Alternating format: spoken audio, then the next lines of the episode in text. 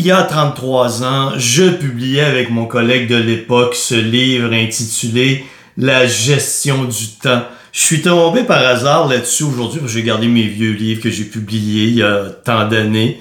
Et euh, je vous dirais que le, grand thème du livre était de limiter les distractions. Mais à l'époque, pensez que c'était publié en 1990. En 1990, j'avais même pas d'ordinateur. En 1990, les téléphones portables n'existaient pas.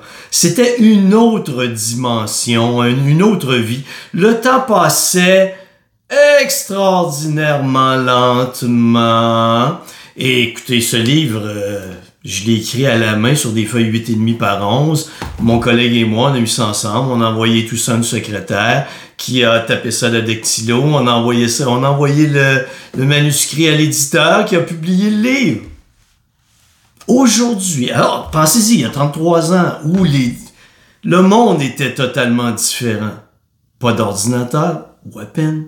C'était l'émergence des ordinateurs, pas de téléphone cellulaire, pas de distraction.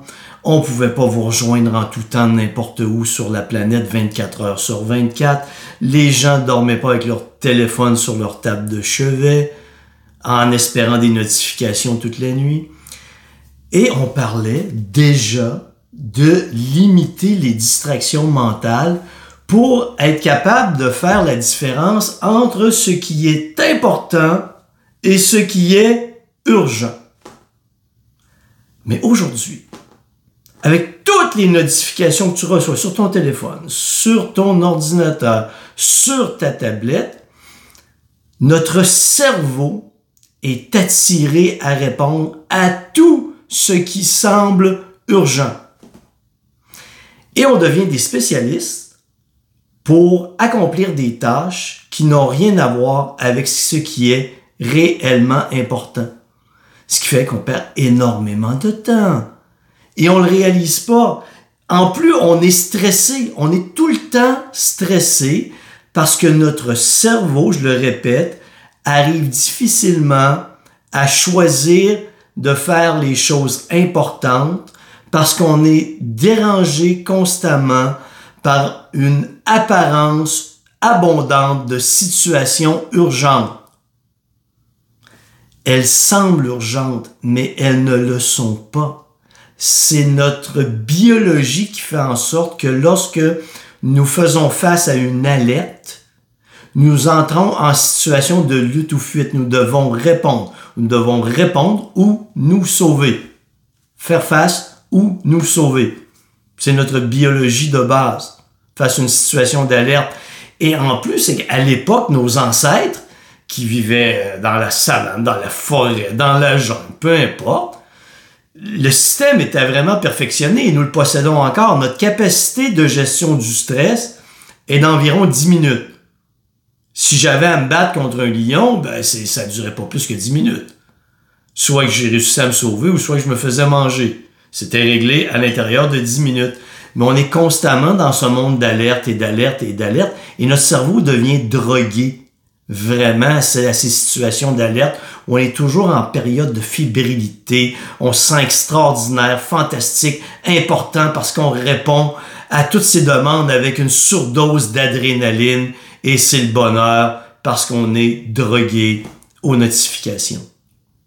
Par contre, dans notre quotidien, ça nous empêche d'accomplir ce qui est vraiment important. Et ce qui est vraiment important s'accomplit dans le calme, la réflexion, l'attention. Si vous commencez à travailler sur, travailler sur une tâche particulière, vous êtes concentré. Ping, ping, ping, ping, ping. Notification partout. Ça vient de partout.